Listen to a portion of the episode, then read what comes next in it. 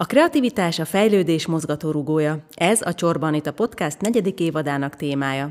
Észrevenni a lehetőségeket, letérni a kitaposott ösvényről, másképp látni és értelmezni a világot, ez a kreativitás bátor, de lehetőségekkel teli útja. Erről beszélgetünk vendégeimmel, tarts velünk a mai epizódban is!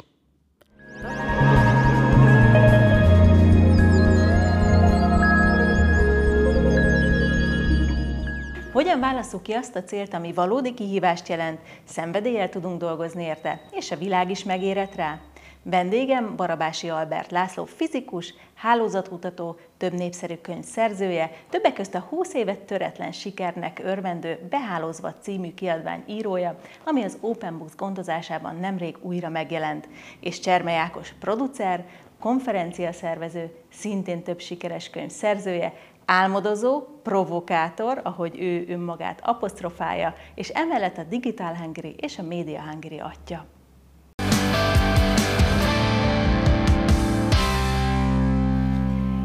Nagyon örülök, hogy beszélgetünk, és én izgatottan várom, hogy mi fog kisülni így a hármunk mhm. találkozásából.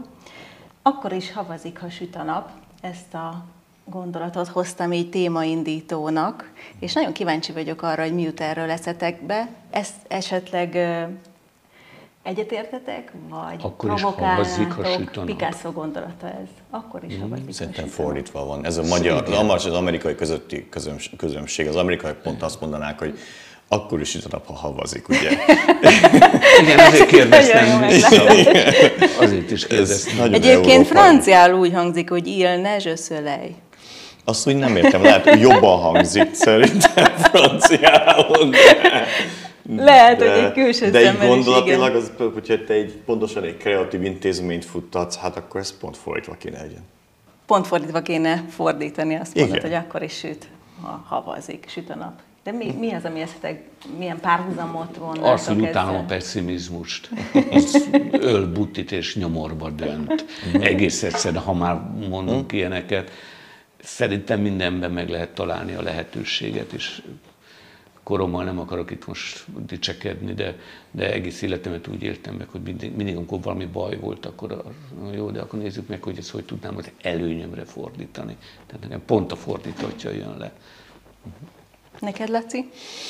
Ezért mondtam egyből, hogy a fordítva kell, ugye, uh-huh. mert hát, hogy ennek, ez, ez, ennek így nincs értelme.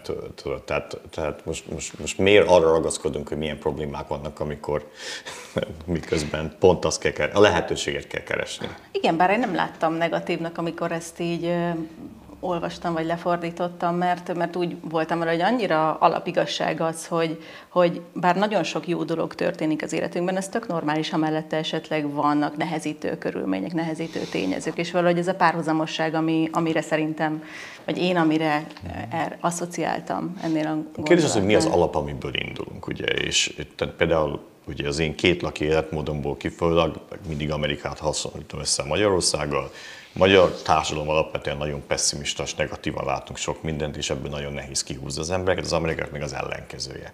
Tehát akkor ilyen szempontból épp úgy, mint hogy nem mondjuk a halásznak, hogy az egészséges életmód érdekében egyen több halat, ugye, akkor nem mondjuk a magyarnak, hogy legyen még pessimista és keresse a bajt, hanem mondjuk azt, hogy pont az ellenkezőjére van szükség napsütésre. De próbáljuk meg tovább vinni. Én a lányomnak szoktam azt mondani, meg úgy általában is, hogy azért, amiért nem küzdünk meg, ha nem megyünk át az esőn vagy a havazáson egy párszor, uh-huh. akkor a napsütésnek sem fogunk tudni uh-huh. örülni, uh-huh. és az, az, nem, az, az olyan siker nincsen, amit így adnak. Uh-huh. Azért mindegyikért meg kell küzdeni. Én inkább ebbe az irányba fordítanám ezt le uh-huh. akkor. Igen, de itt akkor én behoznám azt, hogy nem mindegy, hogy mennyire kell megküzdeni, mert nyilván nagyon sokat dolgozunk egy-egy sikerért, uh-huh. de, de hogyha kreatívak vagyunk, akkor például a ma reggeli hirtelen operatőr cserénél is én egyből tudtam arra koncentrálni, hogy tudtam, hogy úgyis lesz megoldás, tudtam arra koncentrálni, hogy jobbulást kívánjak, a, aki nem jött el operatőrnek, és, és nem keseredtem el, nem döltem uh-huh. a kardomba. Tehát szerintem a kreativitás hát ez egy, egy nagyon edzettség, edzettséget is, is ezt akartam mondani, ez, ez teljesen arról van szó, hogy tudod, hogy hiába leszel dühösre, úgyse fogod megoldani az ő problémáját, meg a tiédet ezen keresztül, tehát akkor tovább kell lépni, és meg kell keresni a következőt. Ez így van, így van, de nagyon sokan nem így gondolkoznak. Minél jobban havazik, minél jobban meg kell küzdeni valamiért, annál kevesebben fognak veled együtt futni a versenypályán, és az sem olyan nagyon rossz. Igen. Hogyne. Hogyne. Hát kreativitásban hogy mondjam azt, hogy, hogy az első gondolat mindig az, amit, amit nem szabad használni. Tehát azt kell mindig elvetni először. Az emberek általában itt meg, át ez nem fog sikerülni. Nem. Ez, nem, ez így nem fog menni. És akkor a, ugye az ember örül neki, hogy jó, akkor én még félrevonulok, hogy hogy lehetne mégis megoldani, és akkor a tízből már csak heten vagyunk, és akkor ez így még tovább. Szerintem ez így, ez így izgalmasabb. Ez érdekes, amit mondasz, mert valahányszor megkérdik, hogy mit csinál, és akkor elmondom, hogy fizikus vagyok, akkor mindig az első az, hogy jaj, nekem a fizika mindig nagyon rosszul, mert gimnáziumban mindegy, mindegy. Mondom, hogy igen, azért van nekem állásom. Hát tessék, itt az élő példa. De hát én amikor azért meséltem a, a családomnak otthon, hogy mikkel foglalkozol, mm. akkor pont azt gondoltam, hogy na hát biztos, hogy nem gondoltam arra, hogy amúgy fizikus vagy, és hogy mi lehet a kapcsolat a, a fizika és a, a, a hálózatkutatásnál. Tehát, hogy inkább matematikára tippeltem volna. Először is most itt elmehetünk egy érdekes tangens irányba, de mi fizikusok meg vagyunk győződve ahhoz, hogy a világot csak fizikán keresztül lehet megérteni, és ha egyszer megtanulod a fizikát, akkor megvan az eszköztárod arra, hogy sok minden problémát meg tudsz érteni.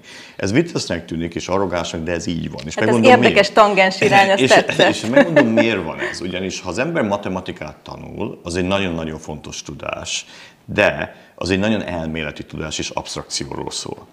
A, a, a fizikában viszont egyszerre tanítjuk a kísérletet és az elméletet. És az elméletnek csak akkor van értelme, hogyha valóságról szól, és nem csak elmélettel foglalkozunk, hanem be kell menni a laborba, és meg kell nézni, hogy működik-e az a törvény. Uh-huh. És ez az a kettősség, ami általában a fizikusokat felkészíti arra, hogy nagyon sok körülmények között tudnak lényegében eredményeket elérni.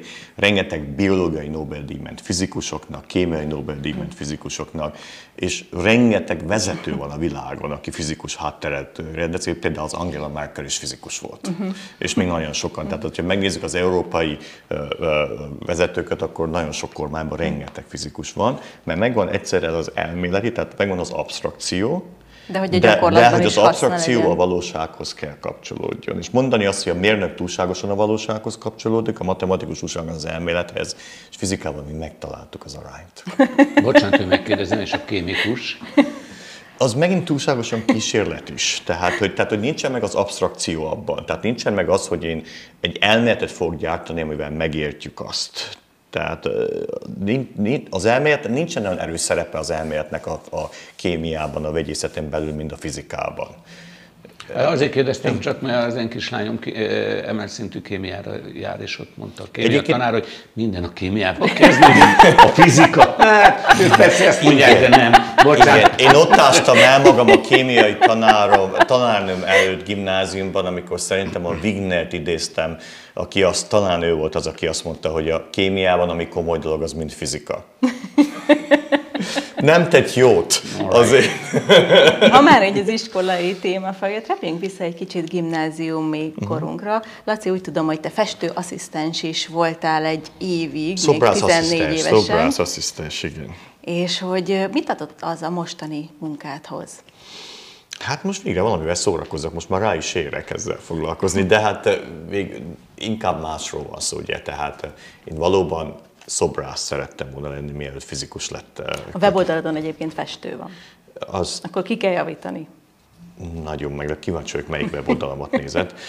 De tényleg ez, ez így meg lett, de mindegy, biztos így van, és meg fogom nézni, hogy hol, hol lehet ez. Valakinek az állásom a veszélybe. nem, nem hiszem.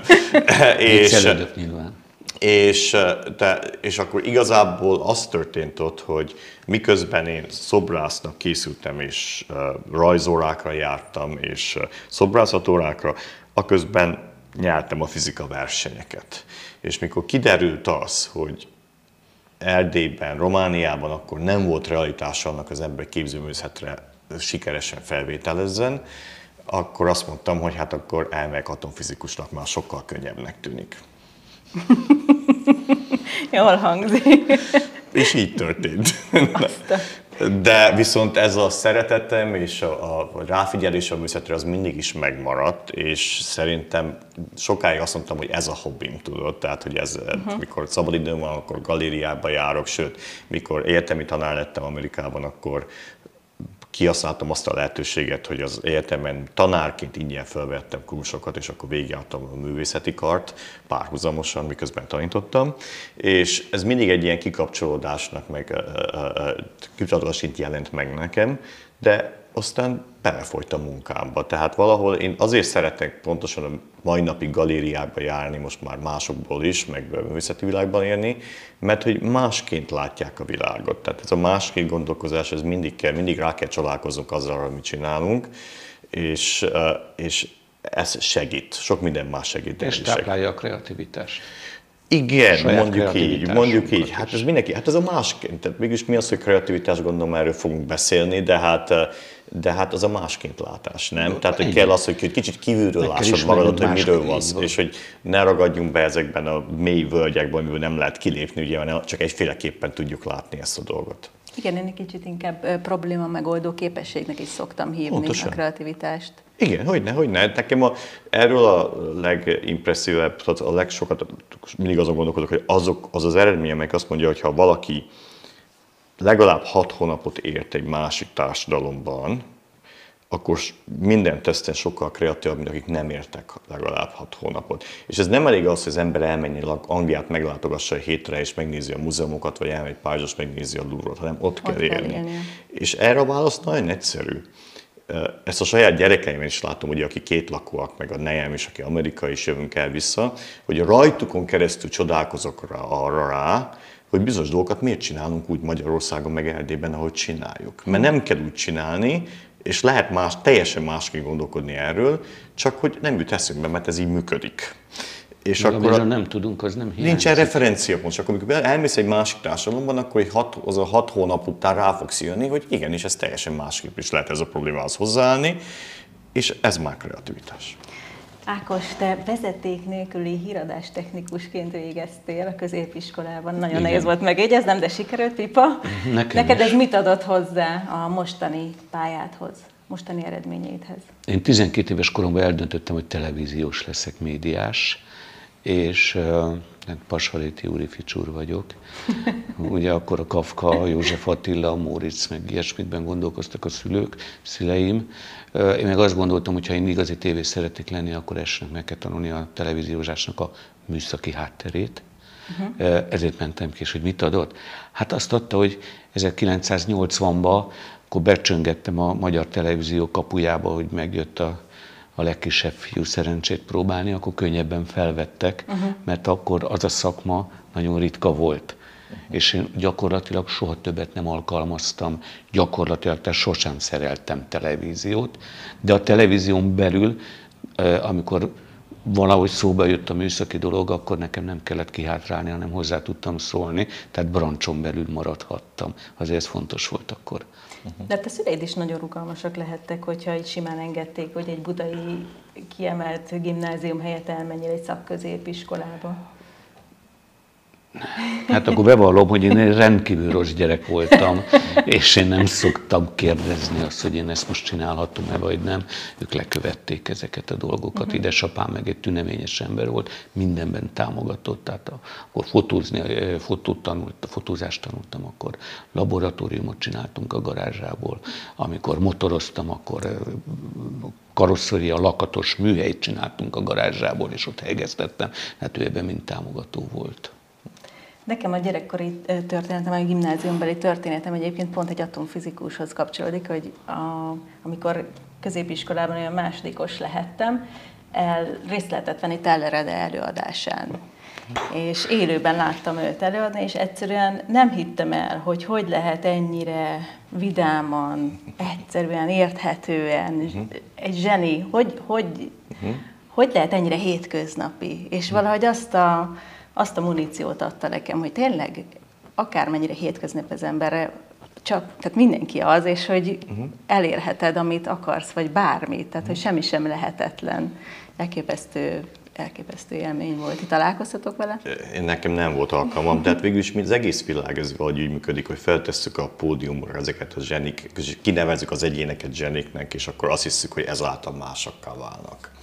De hát ezek hétköznapi emberek, és ugye én, én azért nagyon sok emberrel dolgozok szerte a világban, akik ebbe a kategóriába számítanak, és hát az mindenki közönséges ember. És ahogy Laci mondtad, hogy beszélünk arról, hogy miért fontos kreatívnak lenni, mert ez az egyik veszőparipám. Miért fontos szerintetek kreatívnak lenni, és ti mióta vagytok kreatívak, Ákos?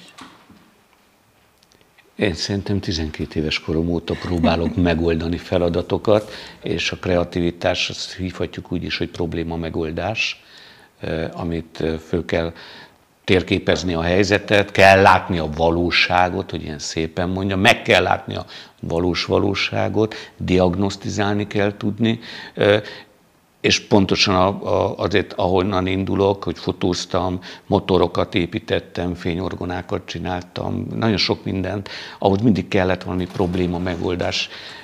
Tehát nekem a kreativitás szerintem az alap a létem és végül is a, a televíziózásban is végig ezt követtem. És hát most, amikor konferenciákat szervezek, hát gyakorlatilag folyamatosan kreatívnak kell lenni, mert hol azért, mert 2000 emberrel állok szembe, nem ellenségként, hanem ha mondjuk egy ember föltesz egy kérdést, akkor nekem úgy kell válaszolni, mint a 2000 embernek válaszolok. Az piszok gyors megoldó képességet igényel. Nem mindig sikerül, de ez kell a kreativitás. Igen, tehát hogy ez, ez egy tipikus olyan munka, amit én csinálok, ami kreativitással foglalkozik.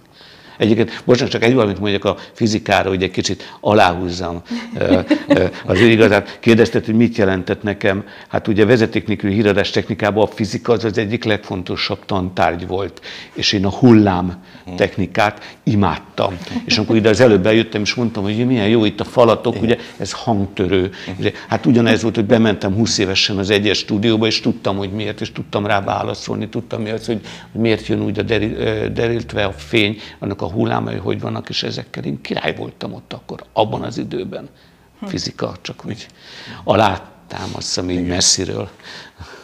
Nekem a fizikával egyébként nem volt ennyire szoros kapcsolatom, viszont ez egy, talán egy kis felmentés, tehát hogy mérnök végzettségem is van, és mű, képzőművész végzettségem Aha. egyben, tehát valahova oda lyukadok Valakinek ki. sikerült ez. Igen, nehéz volt a mérnök. Ez nagyon nehéz volt, építészmérnök vagyok, Nekem de... fordítva Építész. Igen, és fordítva sült Építészmérnök? Igen, igen. De a fizikát te is tanultál sokat. Hát ott inkább statika volt, meg mechanika. Az fizika. Az fizika. Ja. Az egy Newton, az teljesen Newton. Ez egy Akkor jó. Na szerencsé, hogy nem mérnöknek uh-huh. dolgozom, vagy mérnökként, azt uh-huh. hiszem. Úgyhogy... Laci, neked, te mióta vagy kreatív, mit gondolsz, és miért fontos a kreativitás? Hát ez nehéz kérdés, hogy mióta vagyok kreatív, de amit én tudok magamról, hogy nagyon tudatos az, hogy én öt évenként lényegében drasztikusan kutatás témát váltok. És, és ez azt jelenti, hogy a régi kutatási témákat annyira elengedjük, hogy mit tudom én, az emberi mozgással ezelőtt 10 évvel foglalkoztunk, erről könyvet is írtam, a villanások könyvet, arra már nagyon rég nem foglalkozik senki a laborban. Miért tesszük ezt? Azért, mert én meg vagyok győződve ahhoz, hogy az embernek kreatívnak lenni, az rá kell tudni csodálkozni arra a témára, és ha már sokat tudok egy valamiről, akkor már azt hiszem, hogy értem és akkor már nem vagyok kíváncsi, és nem motivál az, hogy tovább, tovább foglalkozok vele, meg beragadok bizonyos ilyen rutinokban, amik már nem kreatívak. Úgyhogy lényegében öt évenként beletanulok egy-egy újabb szakmába, mert akkor még ez a, ez a gyereki kíváncsiság ott van, és merek olyasmivel foglalkozni, amit nem mernék megtenni, hogyha elég sokat tudnék a témáról. Például az egyik nagy területünk a laboron belül, már most már nagyon rég, de nagyon változik a témája, az a biológiai hálók. Én mikor az első két cikket írtam a biológiai hálóról, mind a kettőt a legrangosabb folyiratban jelentek meg a Nature-ben, Utána megírtam ezt a két cikket egy, egy biológus kollégával, Zoltán Otvaival együtt, tehát ő hozta a biológiát, és akkor utána azt mondtam, na, hogyha már én, a, én ebben a rangos folyamatban republikáltam két nagyon jelentős biológia cikket, akkor vegyek egy biológia könyvet el, és értsem meg, hogy miről is szól a biológia. És akkor kezdtem egy ilyen nagy, úgynevezett Sejt című könyvet, egy alapmunkát olvasni, egy ilyen vezető, és rájöttem, hogy ha én ezt mind tudtam volna, ami a könyvben le van írva, azokról a hálókról, amiről én cikket írtam, sose volt nem te volna cikkeket megírni úgy, ahogy megírtam. Tehát, hogy kellett egy nagy adag ignorancia, hogy meglegyen a bátorságom, hogy egy bizonyos irányba elmenjek, elmenjek venni, és mások is velünk egyszerre felfedezték a hasonló dolgokat, mint mi, de ők úgy elbonyolították a sztorit, mert túl sokat tudtak biológiáról, mert értettek a biológiához, hogy nem tudták átvinni a közösséget. Tehát egyszerűen elutasították a cikkeiket, mert teli volt mindenféle, mindenféle bocsánatkéréssel, hogy ezt nem úgy csinálják, ahogy szerették volna csinálni. Tehát én meg vagyok győződve, hogy, hogy egy bizonyos csodá, szintű rácsodálkozás és ignoránciára szükség van ahhoz, hogy az ember bátran legyen kreatív. Én, én... Je suis un agent provocateur. Azt írtad igen. a névjegyedre, hogy provokátor vagy, provokálj. Nekem nem kell öt évente cserélnem. Hál' Istennek a, a magyar média és marketing és kereskedelmi piac olyan gyorsan változik, olyan piszok sebességgel, ahhoz kell inkább kreativitás, hogy a szereplőknek időnként elmagyarázni, hogy te már egy nagy változásban vagy, hát és, és te ezt még mindig nem hiszed el, Igen. és már minden szám arról uh, tanúskodik, hogy, hogy itt már minden megváltozott, most nem kezdek el részleteibe, és mindig azt mondja, hogy ők a győztesek, miközben mások már rég előre futottak, és minden szám erről mutat, és ez egy fantasztikus kreativitás ilyenkor elmagyarázni nekik, anélkül, hogy megsértődjenek, megsértődjenek. Igen, de ez érdekes, mert te azt mondod, hogy te a rendszeren belül tudsz kívülállóként működni.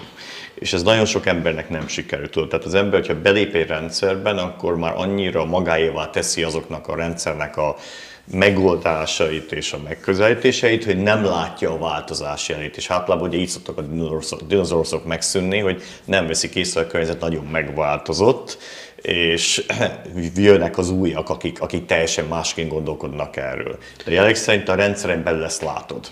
Én próbálok időnként hátrébb lépni, uh-huh. hogy távolabb legyek a dologtól, és bevallok egy nagyon nagy titkot, óriási titkot fogok elmondani imádom a fiatalokat, uh-huh. és nagyon sok fiatallal veszem magam körül, uh-huh. beszélgetek velük, segítem őket, és ők is ezért cserébe visszasegítenek uh-huh.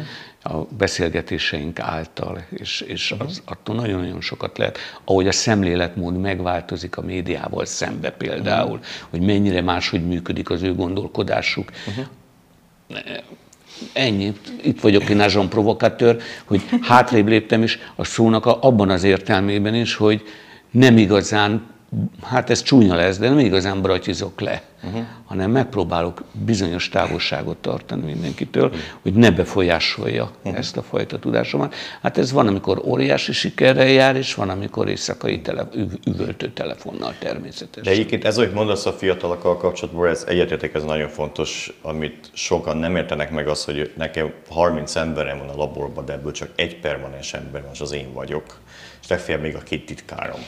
Tehát, és hogy mindenki más nálunk kettő-öt évre van velünk. Tehát, hogy állandóan cserélnek az emberek, nincsen ebből harag, azért jönnek, hogy ez egy ugródeszka nekik az következő lépésre. Tehát, hogy minden évben megújulunk, megújulunk gondolkodásilag, megújulunk eszköztár szempontjából, és a projekteket hozzá kell, az, hozzá kell igazítani azokhoz az eszköztárakhoz, amit az új emberek behoznak. Hm. És ez mindig kihívás, és ez egy mindig tanulási lehetőség. De ad egy addicionális tudást, tapasztalatot hogy? nekünk, hogy? amikor rájövünk arra, hogy egy fiatal befásult.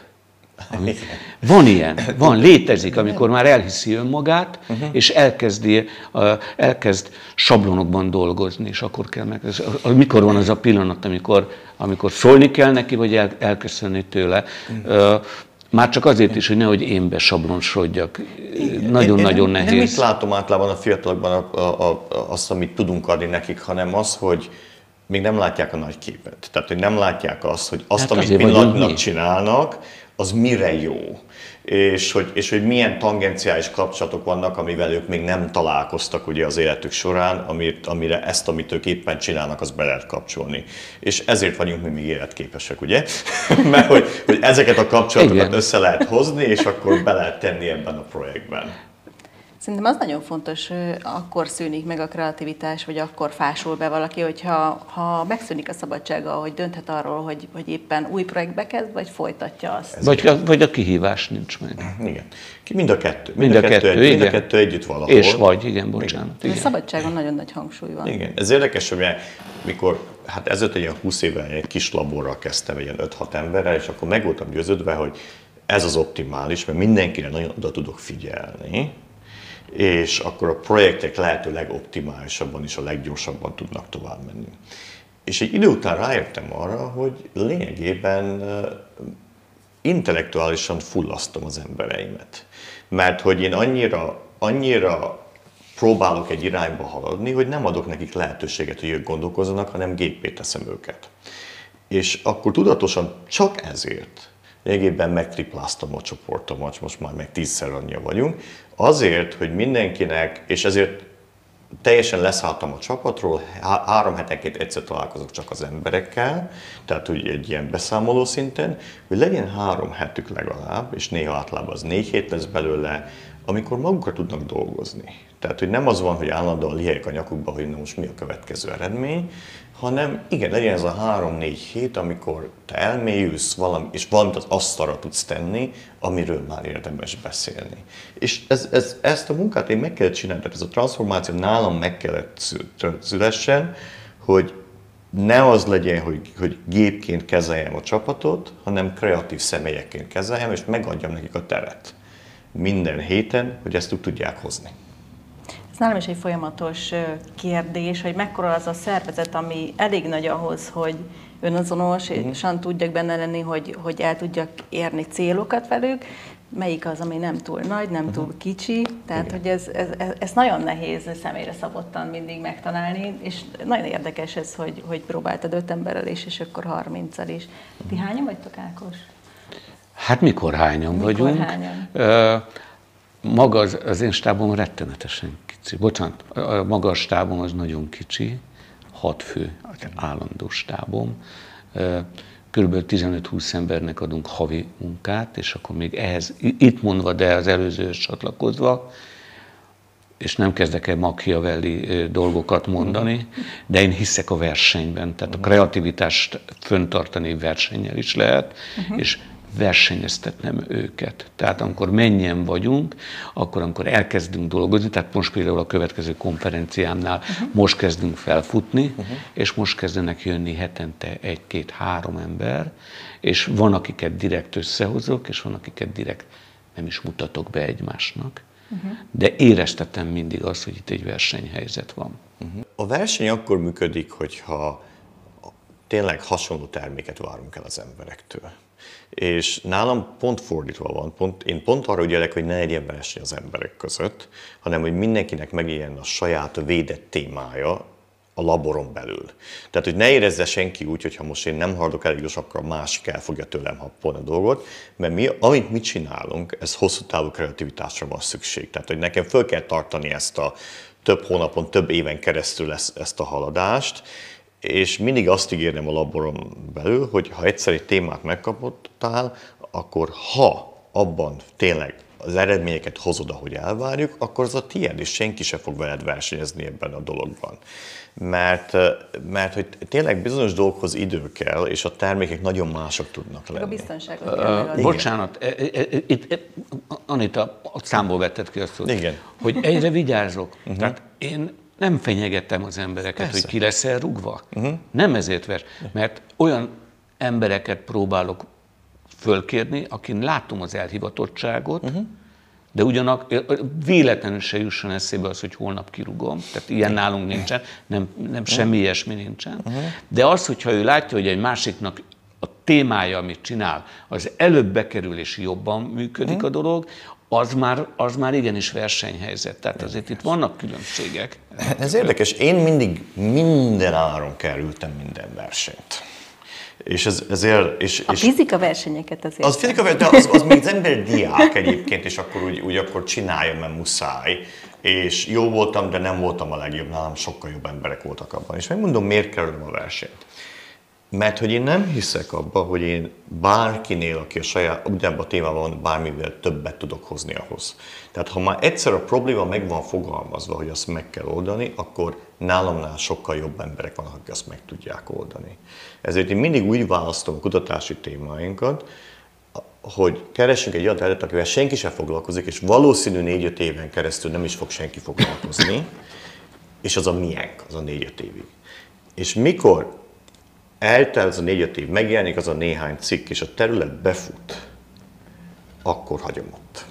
Mert akkor már versenyhelyzetben vagyunk. És én nem hiszek abba, hogy én jobb vagyok ebben, ebben a dologban, amiben talán mi jobbak vagyunk az az, hogy megtaláljuk ezeket a rejtett aranyokat, ugye, hogy itt-ott van egy ilyen téma, amit fel lehet és fel kell dolgozni, vagyis hogy eljutott a tudomány abban a fázisban és a tudás, hogy azzal érdemes is lehet foglalkozni termékenyen és akkor, akkor beindítjuk a versenyt is tovább. Azért érdekes volt a szádból azt hallani, hogy nem, hiszed, nem hiszel abban, hogy jobb vagy másoknál. Nem, de tényleg nem. Tehát nálam sokkal jobb matematikus, a, a laboromban sokkal jobb analitikus és programozók képességgel rendelkező emberek vannak, aki, tehát én, én Na de te szervezed össze a csapatot. Én szervezem össze a csapatot, de hogyha kollégákat is nézzük, tehát nekem például én fizikus vagyok, általában fizikusok jó matematikusok, én nem vagyok igazán jó matekes.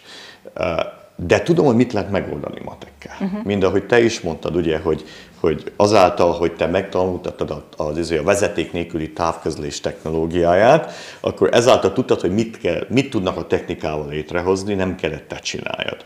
Tehát tudom, hogy mit lehet, mit lehet elvárni tőle, de én azt nem tudnám megcsinálni. Hogyha már a versenyszót használtad, én kicsit egy másik megközelítését használom ennek a szónak a kihívást. Mi az, ami most kihívás jelent nektek? És kíváncsi vagyok, hogy egyetértetek-e azzal a közhelyel, hogy csak is a nagyra törő álmokat, álmodók érnek el áttöréseket, mert hogy a többiek meg sem próbálják. Egy klasszikus mondta, hogy így nagyokat álmodni. Tehát e, e, ebben a dologban abszolút hiszek, a kihívásokban abszolút hiszek, és az, hogy most mi lesz a kihívás, hát most nem a következő konferenciámon, tehát nem mondom be a nevét, de nyugodtan. a címét, de pontosan arról szól, hogy szerintem szeizmikus változások lesznek 2022 Q3, Q4-ben és 2023-ban. A kereskedelem, a marketing és a média területén óriási változások Tehát akkor már nagyon hamar. Igen, mert most. mert most értünk a, ugye minden exponenciálisan gyorsul, most értünk a könyökéhez az exponenciál, mert próbálok nem beleborulni a saját témámba, és, és most, most, fog, most fog kilőni, és most fog felgyorsulni minden, és amikor a, még exponenciális pontok ö, ö, ö, most fognak össze találkozni. Az hogy nem jut eszembe az a szó, amikor a, Mindegy, szóval a, Akkumulálódni. Nem, nem, a, az exponencia könyökéhez odaértünk. Inflekciós. Köszönöm De, szépen. Hogy van itt egy Nagyon szépen. Tehát a, most, most fognak az inflekciós Csak pontok. hogy egy kicsit magyarul igen, lefordítsam, igen, amikor, az a töréspont, amikor megváltozik a hullám. Jól igen, mondom? inflekciós pont, igen. ez nem jutott eszembe, és nagyon szépen köszönöm. Tehát, hogy az inflekciós pontok, azok most fognak találkozni. És kézzeljétek el, amikor a, egy, a kereskedelem, a marketing és a média inflekciós pontjai vagy egy időben, vagy nagyon-nagyon közel egymáshoz most fognak robbanni, mert a médiában olyan változások vannak, amik összeadódnak, egymással és áthat a kereskedelemre. A kereskedelemben olyan változások várhatóak, kezdve a határon túli kereskedelemmel, hogy, hogy csúnyán mondjam, könnyebb ma már Pozsonyból behozatnom egy cuccot, mint Budaörsről, és ezek összeadódnak a versenypiacon, és ugye az akarat az, az mindig megvan, az, hogy, hogy minél többet nyerjünk, minél jobban menjen a versenypiac. Na, ezek az akaratok most találkozni fognak, és ezek robbanásszerűen fognak, ugyanúgy, amikor a Covid-nál berobbant, ugye a Covid, lett egy hatás, hogy mindenki otthon marad, és felrobbant a, a digitális atomrobbanás történt. Most, most van háború, most lesz válság, van infláció, recesszió, és még nem tudom meddig, miket mondjak még, ezek mind összeadódnak, és én hiszek abba, hogy 22 Q3 Q4 és 23-ban ezek most nagyon fognak találkozni, és ez egyik fogja a másikat erősíteni. És akkor mi a kihívás ebben neked? Hát a kihívás az, hogy ezt úgy elmondani egy konferencián és újságcikkeken és tanulmányokon keresztül, hogy az embereknek elmagyarázni tudjam, és ne azt mondják, hogy hülye a csermely, hanem az, azon firozzanak, hogy huha, ez, ez az ember valamit mond, és akkor hol lehet az én üzleti lehetőségem ebbe, mert a legrosszabb az ugye, hogy nagyon sok embert az érzelem vezérel, és akkor azt mondják, hogy hát ez most itt nagy szavakat akar használni, holott én csak annyit szeretnék, hogy vegye észre, hogy egy csomó, a kihívásban egy csomó lehetőség nyílik most, és azokat kezdjük el keresni. A kihívás az, hogy ezt én el tudom-e mondjuk az Internet Hungary uh-huh. konferencián úgy magyarázni, hogy megértsék. Illetve nem én, hanem az előadók. Hát az inflexiós pontszót nem biztos, hogy jól használod. De biztos. Laci, neked mi most a kihívásod? Hát nekem a kihívásom mindig ugyanaz, hogy, hogy mi a következő kérdésemvel érdemes foglalkozni, és hogyan indítjuk be azt. De hát most úgy tudom, hogy a, ugye a bio, tehát az étkezésekkel, ennivalókkal foglalkozol, azokat elemzed, ez azokat nem is igen, az már, az már eléggé úton van, akkor van egy óriási utazásom most a művészeti életben újra, tehát akkor az egy, az egy komoly kihívás, és ez egy nagyon pozitív kihívás, mert teljesen más közösséggel kell kommunikálni, azok oda kell jegye valamilyen szinten betörni. De én egyébként nem értek De hát a azzal... sikerképleten áldad van. Igen, ez, ez igaz, és, ez, és ez sose tagadom azt, hogy a, a számomra pont az lenne a megalázó, hogy ha a saját törvényeinket nem használnánk a sajátunk érdekében, igaz? Tehát, tehát, Én pont ez... ezzel kapcsolatban azt szerettem volna megkérdezni, hogy akkor te neked már megvolt az egy áttörő siker, akkor te már igazából hátradőlve navigálod az embereidet. Hát mondjuk azt, hogy hátradőlve navigálom, az talán túlzás és, és hogy mi az, hogy volt egy átütő siker. Tehát ez nagyon relatív, ugye először én sok kicsi dolgot látok ott, és nem egy valamit. Lehet, hogy a külső közösség számára egy valaminak látszik, de nem sok mindenből áll. Meg a másik, azzal sem értek egyet, hogy igazából azok, akik valami nagyot tesznek le az asztalra, azok mindig egy nagy vízióval indulnak, és teli van a tudomány különösen, és szerintem a technológia is olyanokkal, amit semmi vízió nem volt mögötte, hanem véletlenül rátaláltak. Például, mit tudom én, az egyik legfontosabb csillagászati felfedezés az egész a Big Bang elmélete, meg a háttérsugárzás. Akik azt felfedezték, azok egy mérnökök voltak, akik nem értették, hogy miért van ebben az antennában zaj. és akkor nem tudták, akár milyen ügyesen dolgoztak azon, nem tudták kiküszöbölni ezt a zajt az antennába, és végig oda mentek a fizikusokhoz, és azt mondták, hogy nem tudják, hogy mi lehet a baj. Azt mondják, jó, hát te felfedezted a háttérsugárzást. Tehát, tehát nem kell mindenhez vízió ahhoz, hogy az ember valami olyan nagy dolgot felfedezzen, egyszerűen csak teszi a munkát, akkor rátalálhat egy-két dologra. De azért kihívások vannak, én úgy szoktam a labornak mindig fogalmazni, hogyha a következő projektet úgy lövöd be, hogy valahol itt a plafonnál legyen, és annak eléred 80%-át, akkor mi mindig a plafon körül vagy. De hogyha úgy lögöd, hogy a bokáit szeretnél elérni, és akkor eléred annak 110%-át, akkor még mindig nem vagy a térdednél. Tehát, hogy valahol azért az ambíció megkerjen, hogy az, amivel foglalkozunk, annak látsuk a piacát arra, hogy ha az sikerül, akkor az a érdemes. Tehát, hogy ez érdemes ez az úton végigcsinálni. Nagyon hajlamosak vagyunk, és különösen fiatalok is, de idősek is hajlamosak abban, hogy elveszünk a részletekben, és egy nagyon izgalmas probléma után elrohanjunk, elloholjunk, mint egy kutya izé a, a szag után, és nem látjuk azt, hogy ha azt megtaláljuk, akkor annak mi lesz az értéke. Tehát, hogy érdemese utána lenni. És valahol úgy érzem mindig, hogy a, az én szerepem például a laboron belül, és mondjuk, hogy a kreativitásban az én szerepem a labor, a, tényleg az, hogy állandóan azt nézem, hogy ezt a csontot, ha utána rohanjuk, akkor az érdemese megtalálni. Uh-huh. És ezt a kérdést sokan nem teszik fel maguknak, azt mondják, hogy de ott a csont, akkor muszáj utána menni. Uh-huh. Nem minden csontot érdemes összeszedni. Ezt mióta nézed, hogy érdemes megtalálnod azt a csontot? Ez egy jó kérdés. Hát ez így lassan alakult ki. Nem mondhatnám azt, hogy, hogy volt egy ilyen bizonyos pillanat, amikor azonnal rájöttem. Nyilvánvalóan én is úgy kezdtem, hogy futottam az első csont után, amit találtam, de akkor egy idő után rájöttem, hogy, hogy, hogy sok csont van. Igaz. És azt kell eldöntsed, hogy melyik a legfontosabb Pontosan. Szerinted. És az a legfontosabb döntés, hogy, uh-huh. hogy melyik, melyik csont után érdemes menni. Mert egyébként itt a két, két kérdés van. Az egyik az, hogy melyik után érdemes, és hogy melyiket lehet megtalálni. És pontosan ez az, amit tudod, az egész, hogy mondjam, az egész irodalmunk a kreativitásról, a tudományról arról szól, hogy jönnek a zsenik, akik meg megmutatják, hogy hogyan kell ezt csinálni, és felfedezik. A szakirodalom pont ellenkezőjéről beszél, és ez már nagyon értjük. Lényegében minden nagy felfedezésre és előrépésre megszületik az idő. És mikor ez a pillanat eljött, akkor ha én nem, akkor az Ákos vagy te valaki ezt fel fogja fedezni. És ezért van az, hogyha megnézzük a tudománynak a történet és a technológia történetét, nincsen egyetlen dolog sem, de tényleg nincs egyetlen fontos tudományos felfedezés, ami egy kutató nevéhez köthető. Minden egyes felfedezés esetén, függetlenül, hogy kikapta a Nobel-díjat, és kiről van elnevezve, kiderül, hogy lehet, hogy száz évvel korábban, lehet, hogy héttel korábban, valaki, vagy lehet egy három hónappal később, de valaki tőle teljesen függetlenül felfedezte.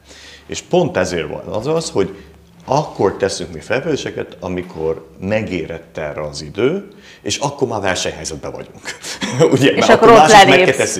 Ja, most akkor meg kell tenni tényleg időben. Úgyhogy nekem mindig ez a kérdésem minden projekttel kapcsolatban, hogy eljött-e ez a pillanat, hogy már az eszköztárunk megvan ahhoz, hogy erre értelmesen, tudományosan lehet foglalkozni, és eredményt lehet elérni. Tehát ergo a csont megtalálható. Mert rengeteg olyan csont van a világon, amit érdemes volna megtalálni, de nincsen meg az eszköztárunk, utána uh-huh. fussunk. Uh-huh. Hát Na, mindennek Egyébként pont ideje. ezt mondta Tellerede is, mert ugye volt nyilván olyan kérdés, hogy a hidrogénbomba feltalálója, vagy fel, nem is tudom, milyen a jó szó, feltalálójaként. Az feltaláló kell, igen. Igen, hogy nincs rossz érzés benne, és hogy pont ezt mondta, hogy hogy hát így is, úgy is. Igen, az megtörténik. Ha ő nem, valaki más megcsinálja. Igen, Persze, és igen. hogy akkor inkább a kezükbe legyen ez. Igen, pontosan. Neked van olyan kérdés, amit mindig felteszel magadnak, Ákos? Milyen esetekben? Hát így, mint, mint mondjuk Laci, hogy vajon ezt a csontot szeretné megtalálni, és hogy elérhető-e Én, én, nekem ez máshol jön, ugye én nem feltaláló vagyok, egy, egy másik. Én inkább azt szoktam mondani, hogy egy, hogyha ha kiderül, hogy valaki ugyanazt a mondatokat használja, hogy megtalálta ezt az összefüggést, akkor én azt úgy szoktam lefordítani, hogy na ugye, hogy igazam van, ő tőlem függetlenül is rájött, tehát ha már ketten találtuk, vagy megtaláltuk ezt, akkor, akkor az úgy kiadja magát. De az időhöz az tény, hogy, hogy bármilyen programot, bármilyen anyagot, bármilyen írás tanulmányt készítünk, azt szoktam mondani, hogy csinálni kell, le kell ülni, és el kell kezdeni írni, el kell kezdeni összeszedni az anyagot, és előbb-utóbb, hogy a, a te sportodhoz menjek vissza, a szobrászathoz, minden kőbe végül megtaláljuk azt, ami, ami az lesz, egy kutyacsont, vagy egy szűzmária uh-huh. szobor lesz belőle, megtaláljuk benne. Uh-huh. És én azért szeretek írni annyit, uh-huh. és azért szeretem összeszedni az anyagokat, mert előbb-utóbb megmutatja az igazságát, maga, uh-huh. az igazság magát, a valóság föl, hanem leírod igen, a gondolataidat. Igen, vagyok, igen. Uh-huh. és, és akkor, hogy abból hogyan indult szer kialakul. Valaki teljesen más hasonlóra jutott, akkor én nagyon boldog vagyok, hogy hogy akkor ez igazolva látszik. Aztán ugye akkor jön a verseny, hogy jó, de az én konferenciámon legyen bemutatva, de ez már egy másik tészta, ez már egy médiás gondolkodás. Uh-huh. Hát azt hiszem, hogy minden kérdésre megkaptam a választ, és azzal szeretném Tényleg? zárni a beszélgetést. Igen, most ennyi fért a, a, az én befogadó képességembe. Ah, erre csak annyit szeretnék mondani, bocsánat, hogy van egy nagyon híres fizika vicc, már fizikával kezdjük azzal jaj, fejezzük be, ugye, amikor a, amikor a diák kihúzza a fényt, mint témaként, és akkor mondja, hogy tanár úr, én tudtam, én tudtam, de elfelejtettem, hogy mi a fény. És akkor tanár azt mondja, hogy maga szerencsétlen. Az egyedüli ember volt a világon, aki tudta, és maga is elfelejtette. De, de, de, tehát, hogy minden kérdésre megkaptad a választ, azt ott nem merem állítani. De értem, mire gondolsz. Azzal fejezném be, hogy akkor is süt a nap, hogyha havazik. Ebben maradtunk. Köszönöm szépen, hogy itt voltatok. Köszönjük szépen. Mi köszönjük. Aki ezt a beszélgetést lehetővé tette, együttműködő partnerünk az Open Box kiadó. A kreativitás alapjog. A műsort támogatta az Inspikit gyermekfejlesztő program.